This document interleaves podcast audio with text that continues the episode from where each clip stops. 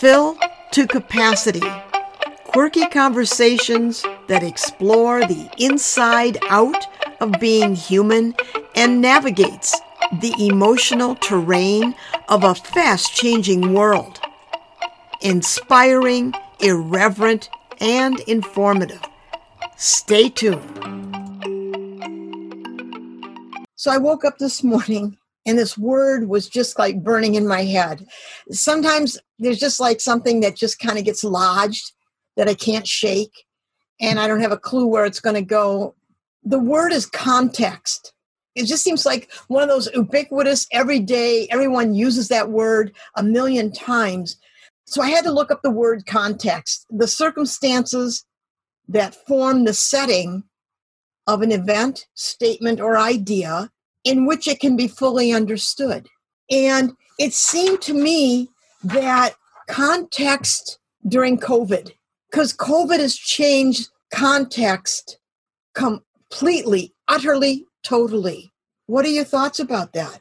I think this idea of context it was really great to get that refresher of a definition because it's kind of a word that I think we lose sight of the meaning of it, you know, and what it really stands for. I think the way I've been experiencing COVID and the situational context, right, with everything the lockdown, the restrictions, the lack of connection with other people in, in an easy manner. I think the context, so something has changed. And what has changed, I didn't realize how much had changed. And I also didn't realize how much I was taking for granted what used to be. And it's taken many months, allowing me to take some fresh eyes as to what I held dear earlier that I probably wouldn't give a second thought about. and what I hold dear now in this new situation and how to accept it and enjoy it, even if that's even a thing to say in this time. I think my interactions have been very limited to just my family. So, particularly my kids and my wife, Divya. And you'd imagine that kind of know everything that's happening within the household, within the family, and you'd have all the context that you need. But the mind is such a mysterious like vehicle or machine that frequently I'm talking to my kids and I'm like, I kind of know what's going on. And then I realize, oh my goodness, I have no idea what's going on. I have no idea what's in their head. I have no idea what they're feeling. I don't know how they're thinking at this moment. And I'm just assuming certain things and I end up not meeting them where they are or where I need to go. And it's very humbling to know that with people you want to be close with, you still seem a little bit far away just because there's this context that you're not able to wrap your head around and you're not opening yourself up to that. At least that's been my experience. I, I don't know. That's what emerges for me, Pat. I like that everybody has their own little universe now in COVID, and it's their apartment, their house, their pets, whatever their life situation may be, we all now are a constellation of multiple little universes. And this COVID thing has abruptly stopped our river of assumptions. I think of my daily routine before COVID. I live seven minutes from downtown Minneapolis and 10 minutes from St. Paul. We're right in between. So when I need to go to the art supply store, the hardware store, you know, I'm in the city. You run and get your supplies, or someone calls, hey, you want to meet for coffee today? I need to, blah, blah all these assumptions that the wet paint store, that's the name of it's called, wet paint will always be there. The coffee shop is open. I've got gas in the car or I'll walk. My universe is based on assumptions, routine, repetition, little things, big things. All of a sudden that stops. It just stops. And now I'm in the universe called my house with my partner, four ill behaved kitties, and here we are, and watching the news and trying to connect and trying to grasp what has happened. So, when you talk about the assumptions that you thought you knew about your family, your family life, I appreciate just the the life quality of that, Sanish, that all of a sudden, like, oh my God, this is what the kids do? Or I thought I knew, or for me, it's God, I got to clean that litter box, those litter boxes more. Man, I'm here all the time. I mean, we're on top of it, but got to do this or got to do that. And what about groceries? How do we do, you know, all these little things in the context of everydayness is remarkable. And so when I think about context, and you're right, it does allow us to see things with new eyes. I, I really appreciate you saying that, Sanish, that here we have to see things with totally new eyes. But the other side of it is that we now have to be shapeshifters. COVID has forced us to be shapeshifters, that we have to change form and identity constantly within our home, within the digital commons that we go to called social media. We are constantly shapeshifting. None of us saw that coming, you know. Would you agree with that assessment that we that we're shape shifting constantly? I think there's a great degree of that uh, happening or needs to happen I don't know if I'm sort of, if this is a good example, but one thing that I experienced very recently in how I needed to either change my behavior or I guess shape shift has been, you know, an interaction with my, my older son. He's seven years old. And before COVID, one of our, I guess, beloved activities to do together was to do math puzzle problems. It was just like maybe a couple hours a week split into like 15 or 20 minute chunks. And, you know, we would just like kind of discuss like, hey, what would happen if we did this? Or, you know, if you had like five beads in a row and you had to color two of them, how many ways could you color two of them? You know, and just interesting questions, and it would be discussions, and we would kind of explore the problem. And ideally, the answer would not be as important as the thinking process that went behind it. And that's sort of how we modeled it. And it was our time, father and son, kind of hanging out and enjoying each other's company. The time was limited, and it was limited because, you know, there were, it was he had school, I had work, and the times we overlapped at home were probably on a weekday were probably like a good three to four hours before they went to bed. And maybe we'd squeeze in occasionally like 10 or 15 minutes of this kind of a discussion. With COVID, I'm at home, he's at home, we constantly see each other day and we have opportunities to hang out more than we did and would engage in something that came very naturally to us, which was like these math puzzle problems, and we'd talk about it. One day I was sitting with my son and he said, Hey, Papa, do you mind if I just do these problems on my own? And I was like, Oh, yeah, I guess so. Can you tell me why? And he said, You know, when you're sitting next to me, I get stressed out and I'm not focused enough. And I was like, my whole world collapsed there. I was like, Oh my goodness, this is like, I thought this was like a very fun activity for him. I thought like I was being a great dad. You know, we were building some skills and really sat thinking about that for a long time. And I was like, oh my goodness, what you know, what has happened? What has happened is that in this lockdown phase, I realized my earlier motivation for you know doing these math puzzle activities. Uh, I, I, love math. I think math is very essential for everything, whether it's science or architecture or medicine or art. And, and so I just wanted to make it fun for him to feel like he can engage in math without feeling pressured or thinking it's a boring subject or something like that. And so we come up with these puzzles. And I think what I realized that hidden deep down in me was this desperation for him to be very, very good at it so that he could be set for the rest of his life, whatever he chooses to do, having such a foundation. And I think that inner drive was somehow altering my behavior in a way that I think I made it a little bit stressful for him or not as enjoyable. And we kind of moved away from the initial principles. So I sat thinking about that. You know, in times like this, there's always like this somehow you read something and there's like a passage that kind of like sticks with you and you're like oh my god this explains my entire universe in this small passage and i was lucky enough to find it i'm gonna read this i think it's by someone named ed sprunger and it talks about resistance. And he writes Think of resistance as a gift. Consider that resistance might be the child's way of helping you. Resistance may be the child's way of cooperating by showing the adult what doesn't work in this sense, it may be a gift. It may be irritating, but it is a gift nevertheless. And I was like, oh my goodness, he's like really reaching out to me and telling me and being brave to tell me that my presence around him is actually hindering his enjoyment of something. And I think that was a moment for me to, I guess, shape shift. Mm-hmm. And normally I would go into like, but why? Explain to me, but why? You know what? You know what? Yeah, go for it. Just hang out, do your thing. I'll be pottering about here and there. If you need my help, let me know. That's what he does now. And he, I make up these problems. He, he does them by himself. Uh, occasionally we'll have like these long conversations, like old friends talking about a problem that he tried to solve on his own and the pride he has, even if the answer was completely wrong, even if the steps were completely wrong, but just the fact that he's doing his own effort. And I realized like, you know, ultimately that's kind of the point of education, right? To give people the courage to try things and not be afraid of mistakes. Because, you know, ultimately our whole lives is a bunch of mistakes. It's like only a couple of successes that define us, but really it's a whole bunch of mistakes. And the fact that we didn't stop, or whether by persistence or by luck, we managed to live through the day to to have that one success, which kind of defines a lot of us. And so I, I just felt like the the kind of shape shifting I need to do and carry forward is to allow more space uh, and to listen when people say, hey, like presence is actually causing a hindrance. And that wouldn't have been possible unless, and I guess if we weren't like in this lockdown state where we're constantly like moving around each other and hanging out with each other and, and all of that. And I think that was something I, I took for granted. Like, oh, it's family, you know, they're always going to love me around, love me, you know, I'm, I'm going to be around all the time. How can they not like my presence? And I think that was, that, that was really interesting. Boy, that really brings it home, doesn't it?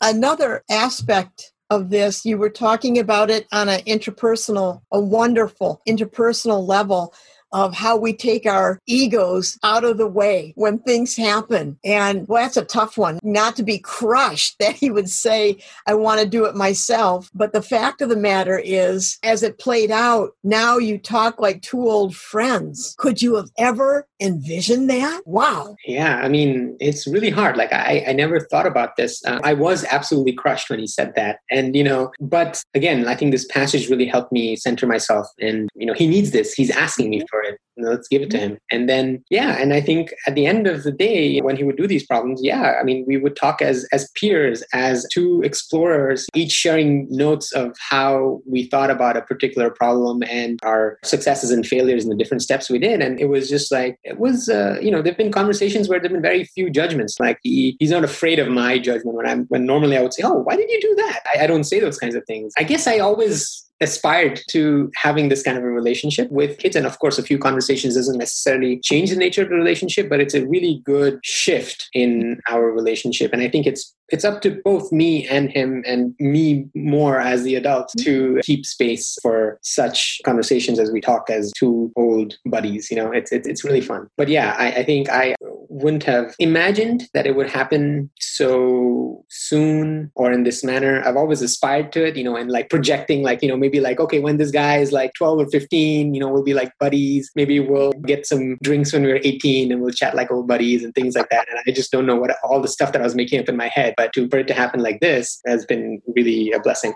if we shift gears from the micro to the macro, in a way, when I think of COVID, I think of it as a global forced stop. When uh, you install something on your computer or you're having problems, you have to do a restart, reboot. And all of a sudden, the world found itself in a global reboot. Everybody had to stop, stay home, limit who they saw, what we could do. And it wasn't just a month or two, it's all it's a year now. It was almost a, a moment for us to collect ourselves or cause some kind of reflection possibility that, you know, when you can't go anywhere and be with your friends and you do stuff around the house, you sometimes you got to really be with yourself. So in a way, it's like we had to learn how to be with ourselves in this context of COVID. And then all of a sudden around us, other things began to happen.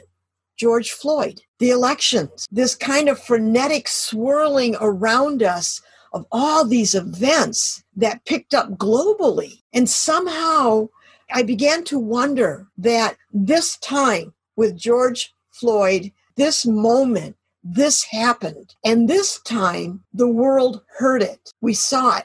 But somehow this one connected in a way that people in Paris, uh, Brussels, all over the world, people started to march or react, make commentary. So we know about our inner worlds and our personal universe, you know, that we live day to day, but something spilled out to the bigger picture. I do remember that time. I mean, it was like, I don't know, March, April, May of, of last year. And it was all of these things coming together, right? So there was police brutality and racism. There was a political climate. Was the fear of foreign things that was being instilled and I think at that time I was working and, and there was a incredibly, incredibly passionate debate within the place where I was working whether we should drop the political incumbent who happened to be a customer of our company, if you just drop their uh, business because of what they stood for mm-hmm. and all of that. And it was just this this high energy conversation and a lot of it spurred a lot of people to action in, in many ways right so mm-hmm. uh, it, it, through through marches to changes in practices through donations through spreading of different inspiring messages or inspiring people to write their commentary. And it is incredible right? Like i think these kinds of things as horrible as they are you know they've happened before and reactions have been different. Something about this time i can't put my finger on it the fact that i don't know what it is. If, if people felt more space or more focus due to the situation i think they were able to absorb it in a way that spurred different actions than at least different sustained actions. Because i think in the past too you know a lot of events such as these have spurred action. But i don't know what it is. Maybe it's the you know you, you have to go back and, and go back to your routine. So maybe you can sustain it only for you know a little bit of time. But maybe there was something different about it this time where it was really important events but also people felt that they had time and space to act longer and to be more sustained in their approach. The incre- I, I, do remember, like you know, I may not remember the the actual details, but I remember the feeling that was such an incredibly stressful time, incredibly depressing, and at least everyone I was talking to and my own feelings were like very close to just we just feeling despondent. Like, well, is there anything we can do? And I, I think all of that we, we had a different way to deal with it given the different situation we were in. Yeah, I don't know. What was your experience of, of the time then? Well, I'm in Minnesota. Yeah. And like the world watching, it was extremely stressful watching the news, but also living here. People were very frightened. And about a block and a half away, uh, windows were smashed. And so it was real. And neighbors were scared there were rumors saying that people were planting incendiaries in alleys. We have alleys in, in St. Paul and Minneapolis. We left the lights on. Let's just light up the neighborhood. But the bigger thing was that it, it happened not even 10 miles from here. It was real. And the city rioting and the outrage that was going on and all of it, it was so real. And, but this time people felt the outrage so personally. And maybe because we had been living for months with worry about COVID, people wearing masks, people not wearing masks, people who have ailments and compromised immune systems, loved ones, elderly. So all of a sudden we're, we're worrying about our loved ones. Maybe that made us more malleable to how fragile and how threatening this situation is being black while being in America. COVID had a way of just opening so many areas for all of us, so many feelings, fears, and joys, being close to our loved ones if we could be, and trying to connect. It was about learning how to connect. You know, how do we connect digitally? If you can't see your grandchildren and you're used to seeing them once a week, how do we connect with that? How do we replace those those hugs that, you know, how do we do that? Finding ways that the lack of physical proximity created uh, emotional space digitally. We had to go to a digital emotional space so we could make sure that that love was unstoppable. And that to me was part of COVID too. People finding ways of making sure love was unstoppable. We had to get really creative. That was my take on it. And in the context, again, of all that, the politicizing and the hate speech, if I could, I would like just to read a little piece that I wrote in 2016. And I, think it fits this. It was after the 2016 election, about six months after it. Last night, I had a nanosecond of clarity about this moment of madness. I saw a powerful circle water vortex swirling down, creating a void.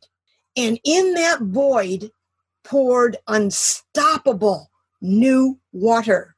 And it made sense. All of the evil and awful things happening are not the focus. Those things are finite. Rather, it is the space that evil creates that allows goodness to reconfigure the void. Mm. As we live in this moment of madness, The question is, how do we reconfigure the void? That seems to be a question that a necessary and urgent question one thing first of all thank you so much for sharing the piece it is incredible and it, it, connects so well with something you said earlier in the conversation which is that i don't exactly remember how you said it but it was just like the concern for our loved ones made us more malleable and i, I love the way you said that because that kind of connects to this shape shifting, right? We've been talking about how do we shift to this new reality and to contribute, you know, in, in new ways, given like the older ways of operating are not available to us there's something very powerful in what you're saying where i think recognizing and this is where it comes back to context as well right so like if we can wrap our heads around the context and it's like can we recognize what these spaces are what these voids are and if we mm-hmm. can, what can we do to fill them? I mean, and then what makes it easier or more natural for us to fill it with love? I think those are like the interesting things we can think about, the interesting discussions we can have at this time. Because, yeah, things are moving around, and I think we can make certain choices of how we want to adapt by filling some of the spaces that are being created. Oh, I like how you say that too, that our task becomes identifying those voids in those voids too, Sanish, it comes down to one thing choice. Do I choose to be a light in this dark? Do I choose to be seduced by the anger and hate, which is very seductive? Do I choose to somehow make a difference? And I'm not talking grandiose, even in our own headspace, to choose not to be the dark and add fuel and energy to it. So, right now, choice seems to be very, very, very important in terms of identifying void. I choose to to have my eyes open. I choose to see what's going on. So we identify voids, we make choices of how we choose to be in this new reality. And can we shape shift towards goodness? with all that we've seen, with all that's happened, it's like we can always make that choice. One day I went outside and I was looking at the sky and I was I was kind of swearing at the sky, okay?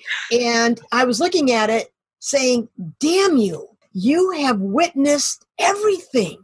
You have seen us at our best, at our most vicious and cruel. You've witnessed everything. You silent witness, you're always there. And I thought, yeah, you're always there. You are always there. And then I felt kind of this tenderness towards the sky that it's been with us this whole time. So, how we choose our frame of reference is really critical and it's very tenderly human. Yeah. Have you shifted your frame of reference in this time in any way? Just curious. That question, uh, Pavi says there's a question from a listener that feeds right into this, Sanish. May I read it? Sure. Uh, what is an example of a choice that you've each made in this COVID era? It's an incredibly difficult time we're living in. There are people working their butts off in unforgiving circumstances to continue to make things work for the rest of the society. And it's a really tough position to be in. Like you know uh, whatever decision one may make whatever course of action one may decide to take there will be an army of critics on yep. one side waiting for it to fail or to say you know like this is not the right thing. And it's be- kind of becomes really hard to even take action. And i think for me one choice I'm, it's not like i'm making it i'm trying to make is to assume the best assume the best intention from other people, respect the struggles that they have, regardless of whether I agree with it or not, but to respect that struggle. And I think try to build some kinship in that manner, whether it is specifically or just generally, and, and use whatever comes out of that in terms of the feelings to kind of, I guess, in some ways, fill the voids that we've been kind of talking about, you know, like fill it with a sense of connection. I mean, I, I, just I don't know what there's like. It's hard for me to think about a more a, a, pure or greater form of connection than to say, look, I may disagree with you, but I respect what you're trying to do, and I respect the the situation you're in, and thank you for all your efforts in fighting that fighting the good fight, uh, even if we may have done it differently. And I think just that level of connection it can be incredibly powerful in bringing people together. Examples of choice that I've made go from little tiny things to things that I think that I can do. Little things like after the first month of COVID, I put up signs in the neighborhood and on my door and I'm saying thank you to all of you who are delivering and doing things to keep the country running. You're really appreciated. I'm visual. I'm an artist. I live in the land of visual. I got to see things. The other thing I did was started to contact people I hadn't talked to in a long time. Mm. And and I started reaching out. How are you doing? What's happening? How's your family? I made a list. I just start to do that from time to time. These are little things, but I just felt this hunger to want to connect. People were so, I mean, I hadn't talked to some of these people in a year, but it didn't matter. See, COVID is not chronological time. It is emotional time. Chronology has nothing to do with it. So it was like I had to reach out emotionally to connect. One other thing I did, I made a weekly pandemic graphic drawing that encapsulated the spirit of the week with an image. I really thought this was not going to be that long, like all of us, but I did it to help me process what was this week about? What am I feeling? And in listening to people, I would do this little graphic. So that was my way as an artist to handle it. And the other thing, my social media presence, I frame in positive terms. Very mindful. Do I want to throw that? Oh my God, what if? What am I going to? Oh my God, this is a cat, you know, cataclysmic event. I don't want to be that one. I want, I, you know, and I'm not talking about being Pollyanna, saying, oh, isn't one everything? No, no, no. I'm just choosing not to throw gas on the fire. We're all just hanging on here some some days by a thread. And so all these little micro things that we within the scope of our own personality or who we are, I think that's our treasure trove of where we dig into to respond. And it is about choice. Yeah, something very powerful in what you said about the little things. The, the little things are in our control and they're manageable. And my guess is that they probably have a way of like compounding over time. And so the benefits may be more than we expect them to be. Mm-hmm. Incredible. Yeah, the little things, you know, getting in touch with people who we haven't spoken to in a while, you know, buying some groceries for the neighbors anytime mm-hmm. we're putting in an order or going to the grocery store simple things like people leaving snacks out for like delivery folks you know it's yeah. just it's these are just like amazing and, and they're so simple and there's no reason they need to stop even after we get out of this phase which i hope we will mm-hmm. I had kind of an aha moment. You know how we do a lot of our life online, or if you have to call to get like a service or things done, or, you know, I had to call my bank and, and, and talk to folks, uh, talk to someone about something. And, uh, and at, after I'm done and I thank them, I say, now stay well, okay? Hmm. And there's this always this pause, and the voice changes on the other side, and you hear, Thank you, you too, you too, you stay well too. And every time it's just like, just in that split second, I know all is right in the universe. Two strangers connected. Mm-hmm. I agree with you, Sanish. I hope as this ends that we don't forget these little things, these little words of, of connection. They're so small, little acts of kindness. Thank you for doing that. I really appreciate it. All we ever want in this life is to be appreciated and heard. And in this forced physical separation, we are finding ways of hearing each other and connecting with each other in ways that I didn't even know I needed to do it is these I don't know how to say them, these like micro sparks or micro moments of relief that we can send out into the universe that can really transform someone's day. And I've been thinking about this as well. Like, and I don't have a good answer. And also curious, sort of how you're thinking about this is, um, you know, like if if if the situation that we are in Not that I want it to last any longer than it should, but you know, just as a thought experiment, you know, if we were in like this COVID situation for a month or two, to me, knowing myself, personally speaking, I probably would have made some habit changes, but then would have just reverted back to old habits right away.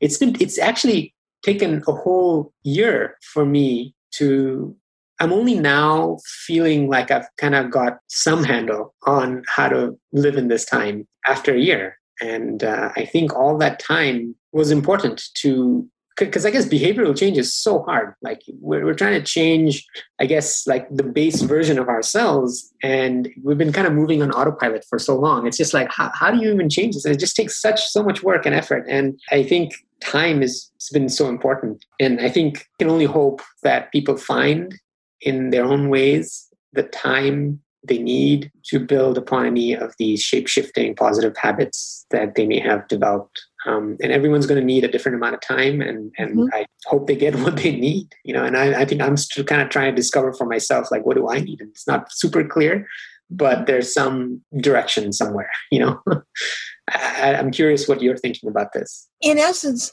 I think it's about surrender. Mm. When do we yield to the moment? When do we stop fighting and maybe adapting to this new environment that we're in. A lot of people will say, Oh, I can't wait till things get back to normal. Oh, yeah, when things post COVID, things get back to normal.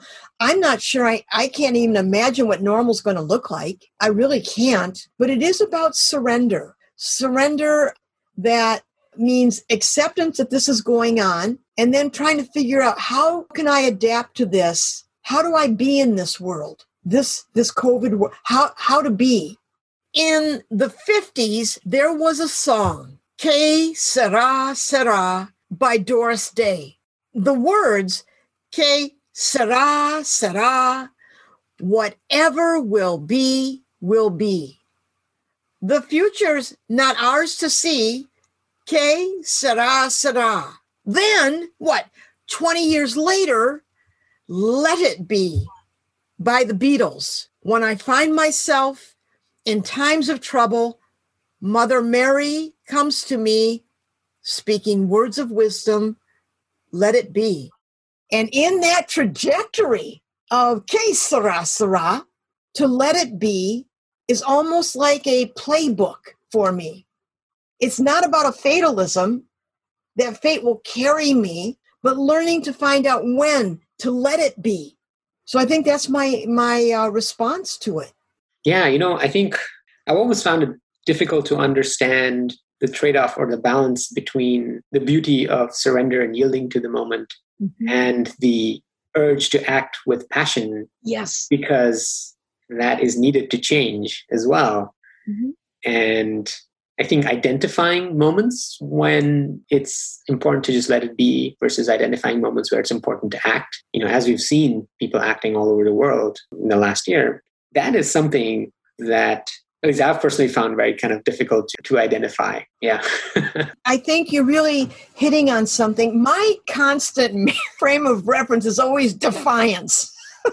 right. I can't help it. Okay. That's just the way I'm made. And I've lived long enough that I began to suspect that in surrender there is defiance mm-hmm. and to accept one's limitations as a means to know our strength. When I I know my weaknesses, that's just a parameter to allow my defiance. Where can I speak? Even though I get afraid of things and I, I don't want to have controversy, you know, I'm, oh, I hate that kind of thing. But there I am. My mouth starts to open and think, oh, dear God, you're going to do it again. And I think that surrender doesn't mean giving up. I don't mean it in that sense. Throwing up your hand saying, oh no, this is more than I, I can handle. I'm not saying it that way. Mm-hmm. I'm saying it, it is the most tender form of defiance to know when to yield to a moment and when to put your feet on the ground, stand erect, and say, no, this is my line in the sand. This is my line. But I don't, I can't draw that line in the sand unless I know my capacity to surrender what it is I need to yield to that's more important than myself, that's bigger than myself. That's really tough. Or to run, to hide, which I can do mentally in a nanosecond. I'll tell you that. I heard someone say once that the word courage is old French, cour means heart, of the heart. courage is of the heart. And I thought, oh, I like that. It's not this bravado brass bronze statue that's a thousand feet high of a of some person on a horse. That's not courage. Courage is when we step into our everydayness and actually hear our son say, Dad, can I do this by myself? That's a magnificent courage. That is the, the, the holiness of everyday life. That's the courage I'm talking about. So, yeah, that's how I see it the courage of everyday life. Now more than ever, there's so many courageous people just making breakfast in the morning, going to work, yeah. taking care of their families, trying to do online teaching. I mean, I just wish there was a cosmic scorekeeper that for all the thousands and billions of people doing their everyday acts of courage that we could see in the universe you know how they like you draw a line after five you cross it and i would just like to see i suspect that what we're looking at in the sky at night aren't stars they are evidence and markers of oh those courageous acts that happened earlier in the day beautiful well have we put context in context, Sanish?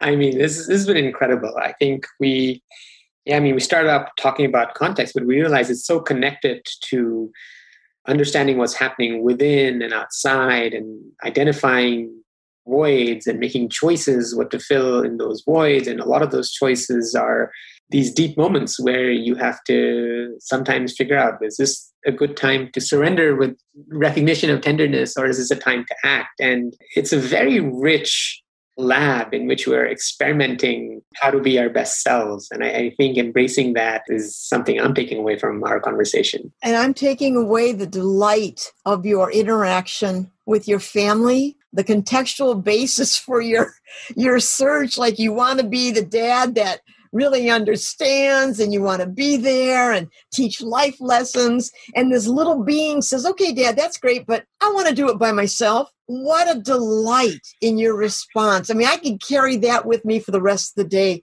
Sanish. I really can. Thank you so much, Pat.